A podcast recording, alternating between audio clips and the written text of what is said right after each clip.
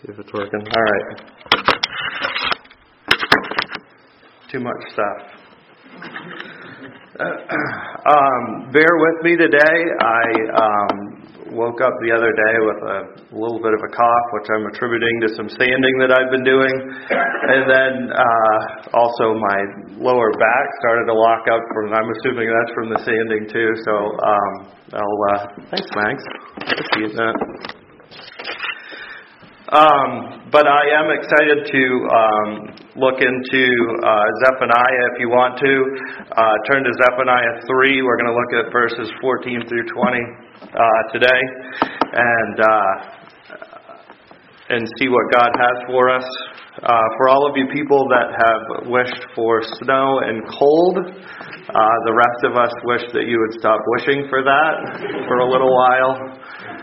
Uh, I guess it's supposed to warm up for a couple of days and then go back into the deep freeze. I was reading in the news that it was colder in New England and some of the Midwest than it is on Mars. So no need to keep praying for the cold.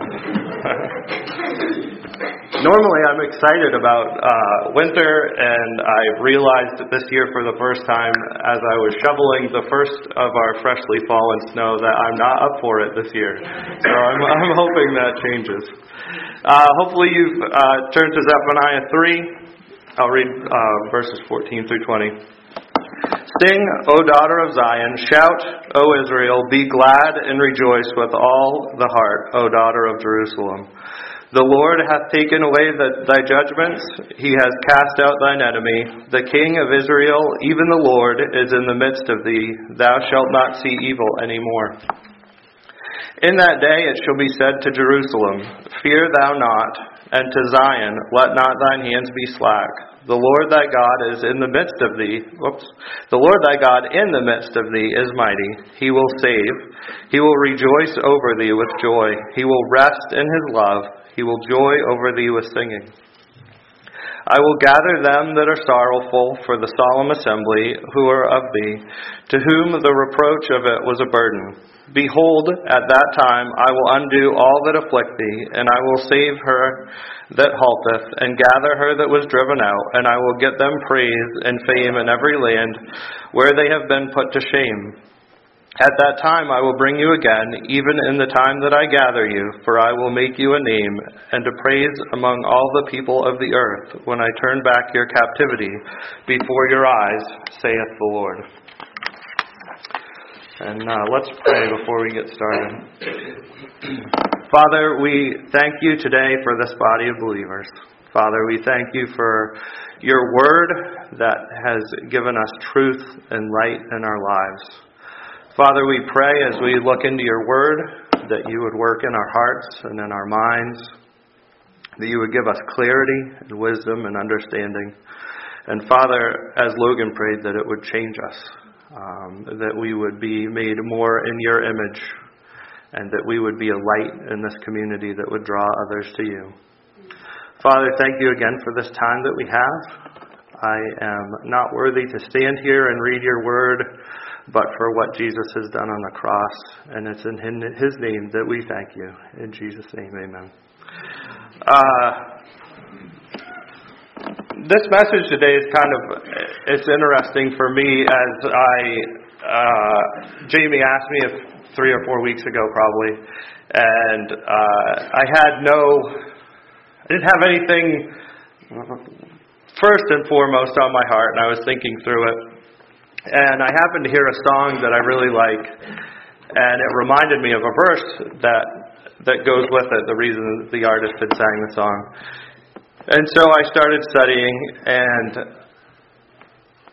as as I've gone through my study, as I've written out the message and typed my notes and thought and prayed on it, uh, I keep changing parts of it uh, because it becomes more real the longer you dwell on a scripture, the deeper you can get into it. And uh, so part of me wants to throw my notes over my shoulder, and the other part knows that I'm going to need them and have to read them at different parts. So um, bear with me. Some of this I am going to kind of go off off track here because I have had different things uh, laid on my heart and my mind as I've as I've thought about it. Um, and Jamie offered that I could keep preaching through Titus. Uh, if you're familiar with Titus, the next section we're looking at is Titus 3, uh, 9 through 11. And I was like, man, that is not a New Year's Eve message I'm going to preach. I'll let you do that one, Jamie. You're the, you're the shepherd here. You have fun with that one.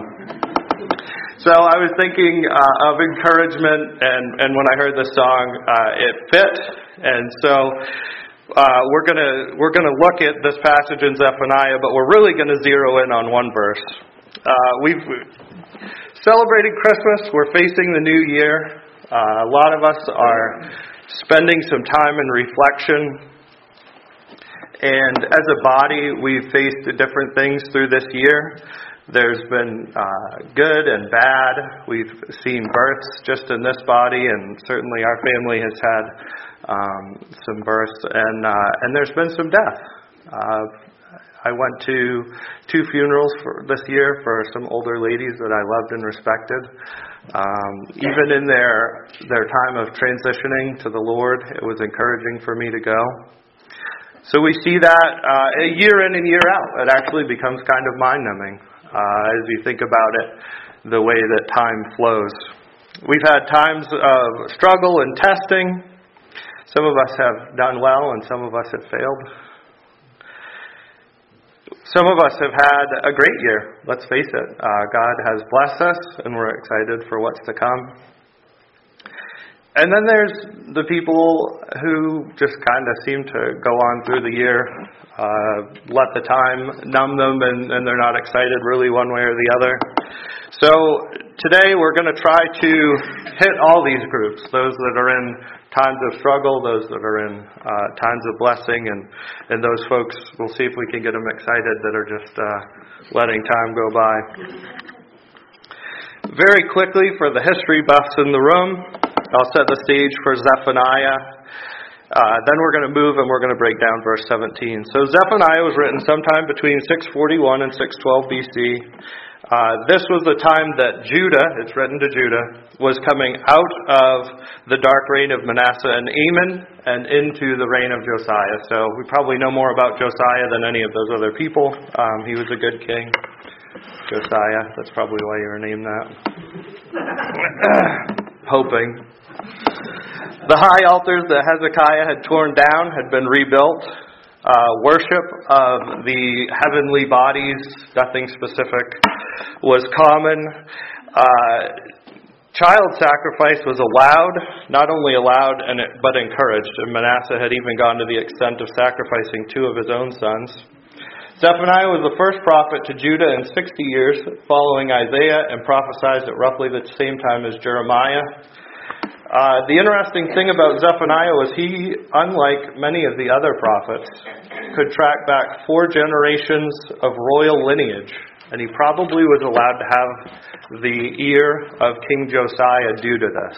Uh, that would be uncommon.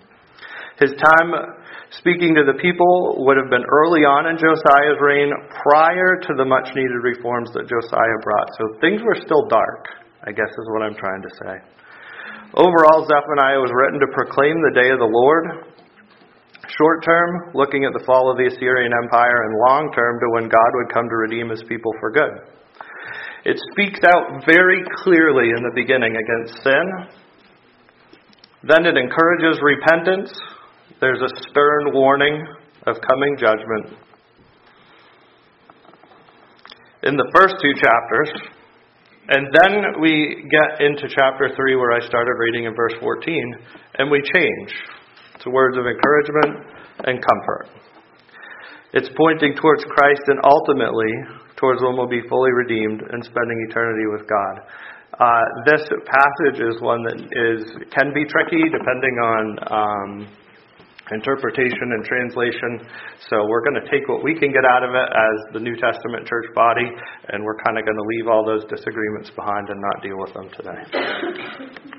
Uh, so Zephaniah 3:17 says, "The Lord thy God in the midst of thee is mighty; he will save; he will rejoice over thee with joy; he will rest in his love; he will joy over thee with singing." So let's break it down We'll make a couple observations, and then at the end, uh, we'll make some applications that we all can use.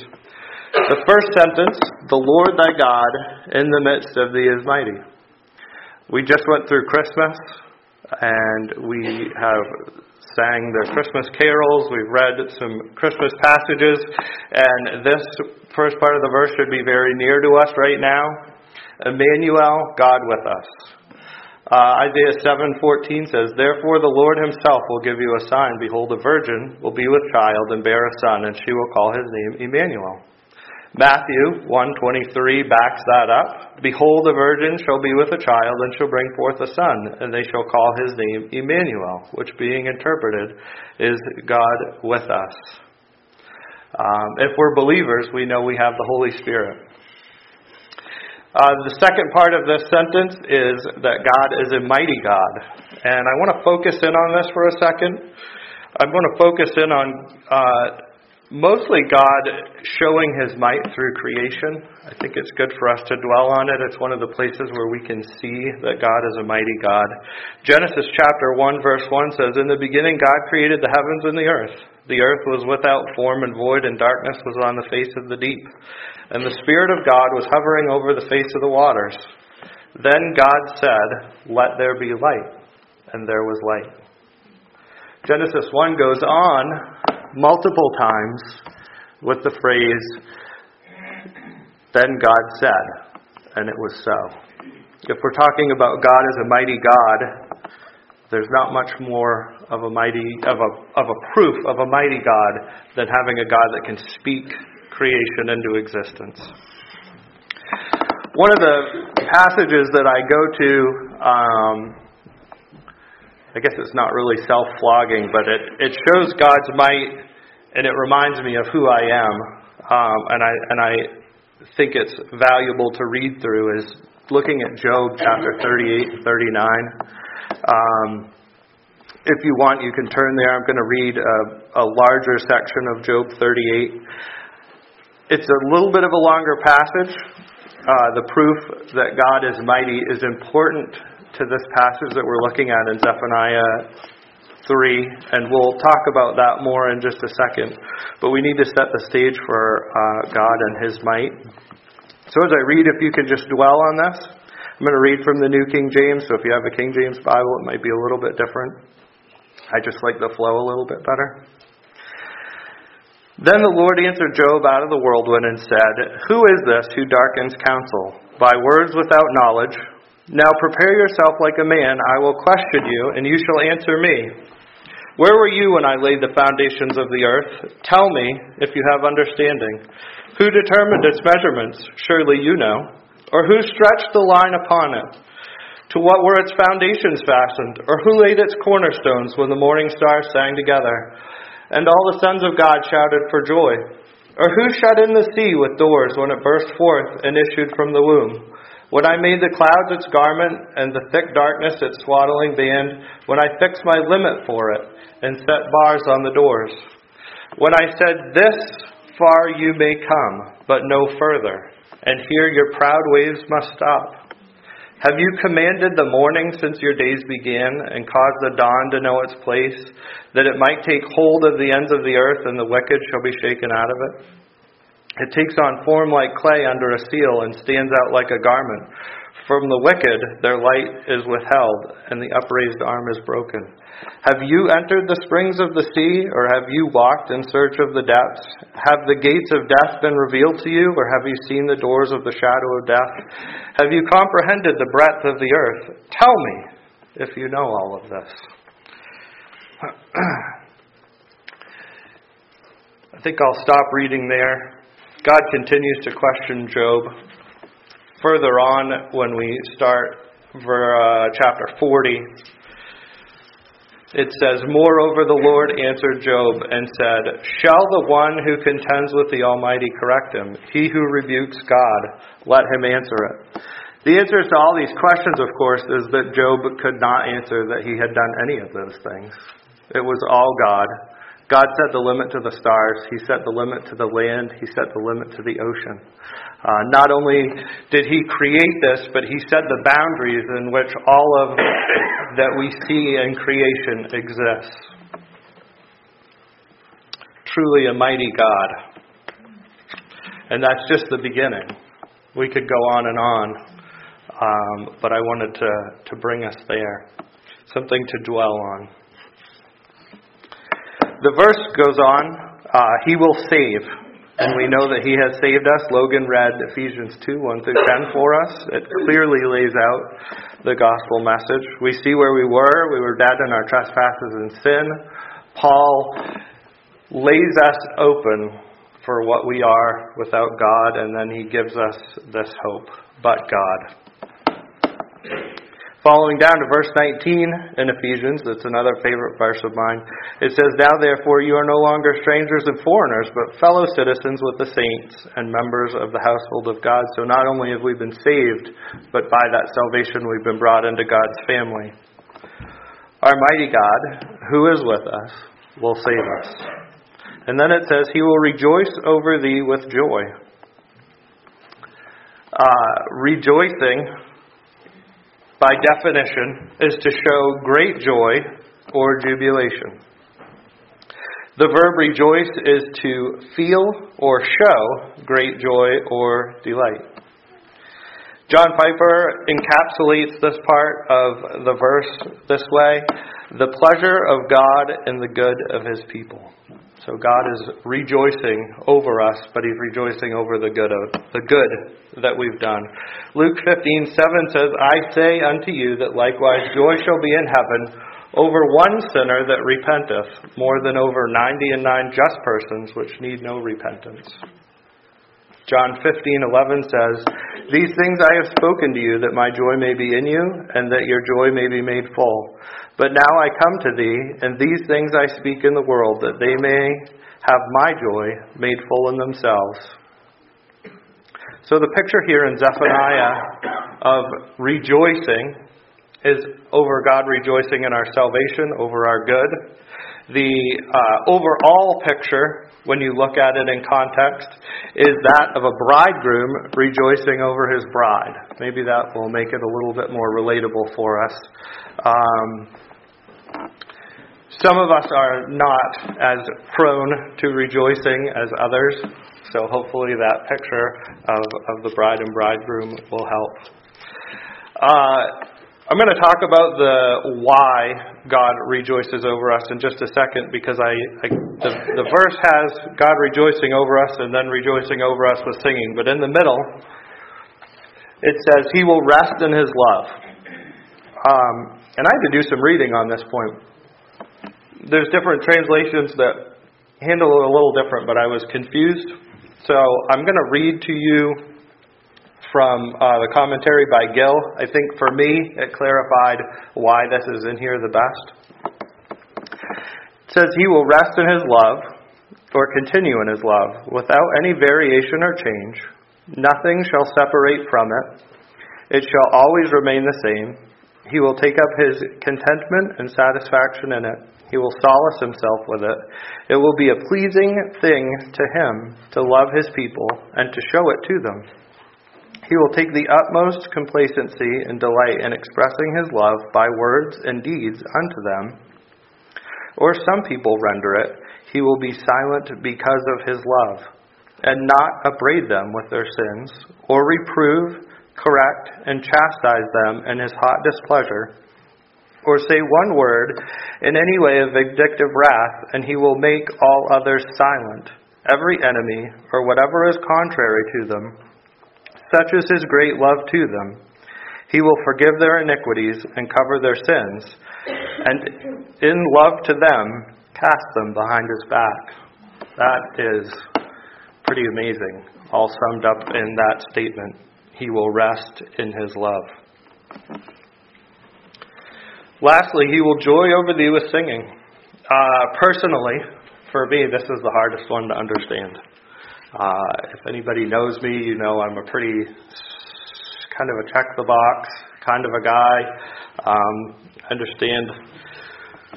Uh, I'm not overly emotional, overly rejoicing. Um, I get the God of the Old Testament, the vindictiveness, the consequences. Um, I've worked through and I can understand the God of salvation, uh, that we are sinners, that there is a cost that needed to be paid. I get that sin is bad and God has uh, given us Jesus. But when it goes past those blessings, sometimes it gets a little bit harder for me. And to think on this idea of God singing over us is, is hard. The New Living Translation says, He will rejoice over you with joyful songs.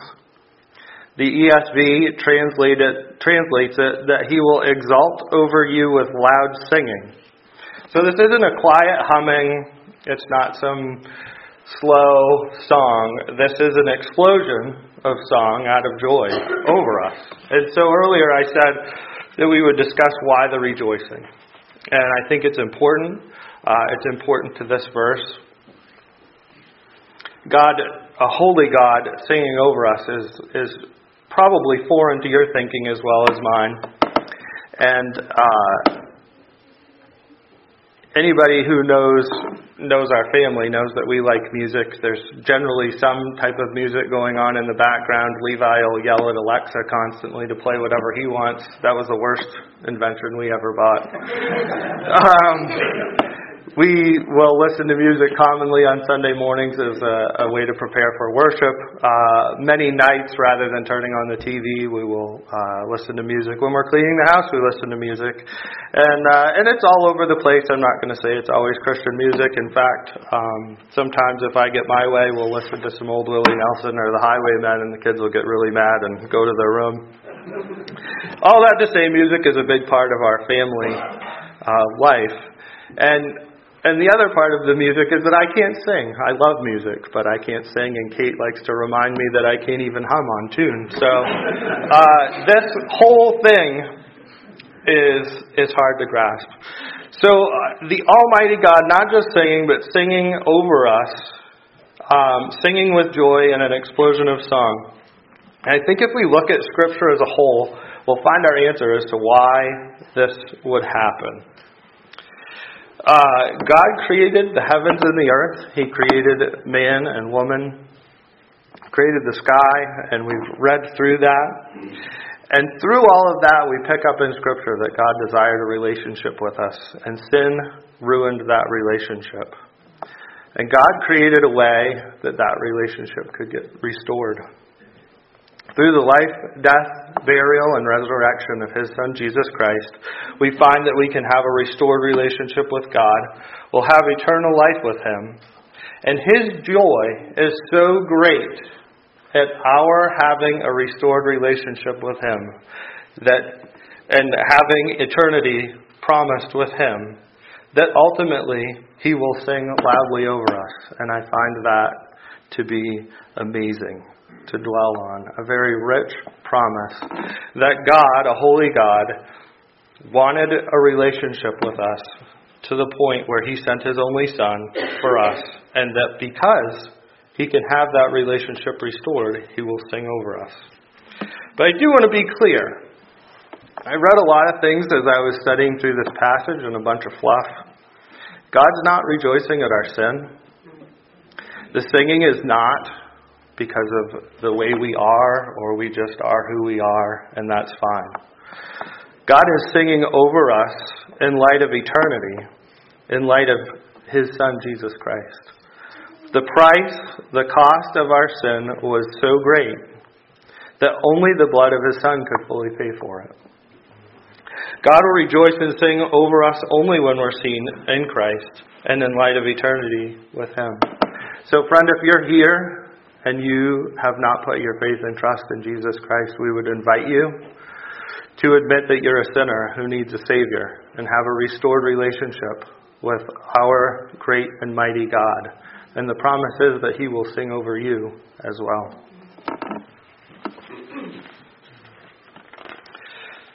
So this leaves us with what do we do with it? Uh, my favorite question as we read through Scripture: um, What's it? What's it going to do? As we look into the new year, what can we take out of this passage that's going to change us, encourage us, comfort us? And so I had a, a couple of thoughts, and I'll share them with you. 2017 for the Callahan family started off on a. I originally wrote a low note, but I don't want to say a low note. It sounded. It started out on a challenging note, and uh, we were in a really hard situation. We were we were crying out to God often and often in tears. We had um, a I think we felt like we didn't have any understanding, we didn't have any answers. We knew God was calling us to something, but we were um, definitely, I guess, low is a good word. At times it was very raw. I can tell you that. And even now it's hard to think back um, on the feelings and where we were at at that point in time, but God, God was good, and He brought us through it. He didn't give us all the answers. He didn't make it easy but He taught us how to lean on Him for what we needed to get us through each day. 2018, starting off as we look forward, our family, um, a whole new set of challenges that's completely different than the way that we started off 2017. But we still have decisions that we have to make, and nonetheless, it will be difficult. But the answer is the same. The God that we serve is the same. And I say all that because I think in this room you can all look back and think on where you were at the beginning of the year, and then look forward at where you'll be. First and foremost, as we look at this passage, true comfort and encouragement are only found in God through salvation by the blood of Jesus Christ. That's clear. Our focus must be on Christ, and our identity must be found in Him. Our mighty God has saved us and taken his, our sin on Himself so that we bear it no more. The verse in Zephaniah builds on itself, but it starts with the important fact that we have a mighty God who saves. The creator God of Genesis, the God of Job, who questioned Job, the God who's mighty enough to save us, is here with us. Also, very important. He's here today with us. We were praying in the back room, and one of the men that prayed um, acknowledge that God is with us in that room. As we're huddled up and we're praying, He's right there with us. And in my mind, I had this um, funny picture that came in of a sports team huddling, and everybody's got their arms around us, and one of the one of the members is God. He's there. He's here with us. He's here in this room, and it's important. We need to remember that. If you're a believer, you have the Holy Spirit living inside of you. And what we can draw out of this verse is that God is not just an uninterested deity that created us and then left. In fact, if we go on in Scripture, 1 John 2 1 says, My little children, these things I write unto you that ye sin not. And if any man sin, we have an advocate with the Father, Jesus Christ the righteous. So Jesus is interceding for us. Hebrews 4:15 says, "For we have not a high priest which cannot be touched with the feeling of our infirmities, but was in all points tempted like as we are, yet without sin." So this Jesus is not only advocating for us, but he understands where we're at. Laying aside all of his glory and everything that was due to him, he came and lived as a man. He died. He absorbed all of the wrath that we deserved. He experienced his father turning his back on him, ultimately for our good. But what we learn is that Jesus can relate to exactly where we are to all the pain, all the sorrow, all the brokenness. So, wherever you're at, broken relationships with your spouse or your kids, troubles with friends or coworkers, if you're facing money issues, if you're facing frustration with dealing with sin, with anger, with pride, wherever you are, the mighty God, the Creator God, is here with you, and He cares for you and loves you. You can take comfort in that today. And finally, we can be encouraged. Uh, we can be encouraged that because we are so loved, God is resting in His love, that He'll sing over us, and we are free because of that to love others. So the challenge for us is what will we do with that? If we're free to love other people, we're free to good works. We've been learning in Titus about good works. Jamie's been talking about good works. Um, it's been a major focus here lately. So if we have a mighty God, a creator God who is loving us and saved us and singing over us, we are free to do these good works. So what better resolution to have this year than to look for opportunities to do good works? Think about what you can do here in the body, in your family, in the community that you live in to show the love of Christ to others. As you consider your resolutions, resolve to do good works out of love and service to God, and I'm going to let you in on a little secret. It won't be easy, and God won't give you all the answers, but He will be with you. We are loved and secure in God, our mighty God. Hebrews chapter 12, verses 1 through 3 say, Therefore, we also, since we are surrounded by so great a cloud of witnesses, let us lay aside every weight and the sin which so easily ensnares us. And let us run with endurance the race that is set before us, looking unto Jesus, the author and finisher of our faith, who for the joy that was set before him endured the cross, despising the shame, and has sat down at the right hand of the throne of God. For consider him who endured such hostility from sinners against himself, lest you become weary and discouraged in your souls. As we sit here as a church body, I hope that you can look at this verse in Zephaniah, look at these other passages of Scripture that we've read, and find a focus on Christ, your identity in Christ, and your comfort and encouragement in Christ as we go into the new year. Um, we are going to, I know I'm wrapping up a little bit early here, but um, I'm going to have you all stand with your bulletin, please. Thank you. Yeah. And if we can um, make a circle around the, the room here on the edge, and hopefully this lapel mic's working. Can you guys still all hear me? Okay. So if we could all we're all going to just stand in a circle. I'm going to ask um, Paul and Jason if they would um, just pray for the church body as we go uh, into the new year. And then I will um, pray when, when Paul and Jason are done. And then uh, Nick's going to lead us in our last song for the day. So, Paul, please. Good morning, Father God. Lord, we look to you for our guidance, for our love, for our softening of our hearts as we stand here as a, as a body of Christ, as each one of us has a function and the ability that you have given us, Lord. And we thank you for that. And Lord, may we take these and use them uh, for the furtherance of your word and your love in this world, the furtherance of the brotherhood that stands here in this assembly. The furtherance of the brotherhood in this community and beyond, Lord. Thank you so much for the responsibility that you give us for that, for the ability that you give us to do it. And Lord, for the softening of our hearts and your love that makes it all possible through you. Without you, Lord God, we are nothing. So we thank you so much for being in us and with us is in your Son's name. Father, we just thank you this morning for uh, the reminder of the foundation for why we're even here and gathered this morning. The very foundation of our faith, who is Jesus, who uh, laid aside, Father, his glory and came down to be one of us um, so that he could suffer and die on our behalf.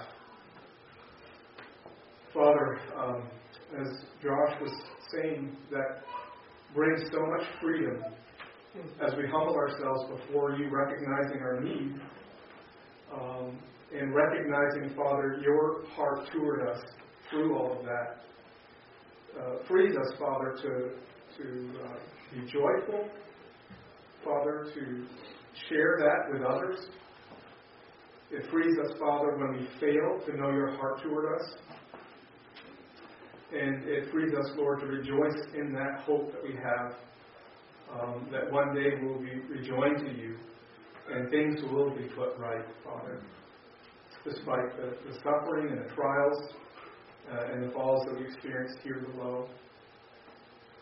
Lord, may uh, South Hope Community Church, Father, be a place where um, your name is lifted high, where the truths of your word are lived out in our very lives, where we are free to come when we need a restoration, where we're free to come when we don't have the answers. Um, Father, may, may the body here work together as you've gifted each one of us to encourage and build one another up. Father, we're not here because um, you want us to have a good life here. All of that comes part of knowing you, um, the joy of knowing you. We're here, Father, to point others toward you. We're here to lift up your name for your kingdom. And Father, may the year of 2018 um, be a year that that is done and that others know who you are and what you're like because of um, how we live. I pray that you would uh, bless our pastor as he's journeying and as he's resting um, to bring him back to us. Bless his family, Father, for the hard work that they've done throughout this past year. Uh, bless all those that have served as um, leaders, as deacons, as other servants. Uh, there's just so much taking place through this past year. We just pray your blessing on the next year. Um, may we be fruitful uh, vessels for your service in this coming year. And we thank you, Lord, because of Jesus and who he is, what, what you've done on our behalf. In his name we pray. Amen. Now may the God of peace himself sanctify you completely, and may your whole spirit, soul, and body be preserved blameless at the coming of our Lord Jesus Christ. He who calls you is faithful, who also will do it. Father, thank you for everything that you've done and for Jesus. In his name we pray. Amen.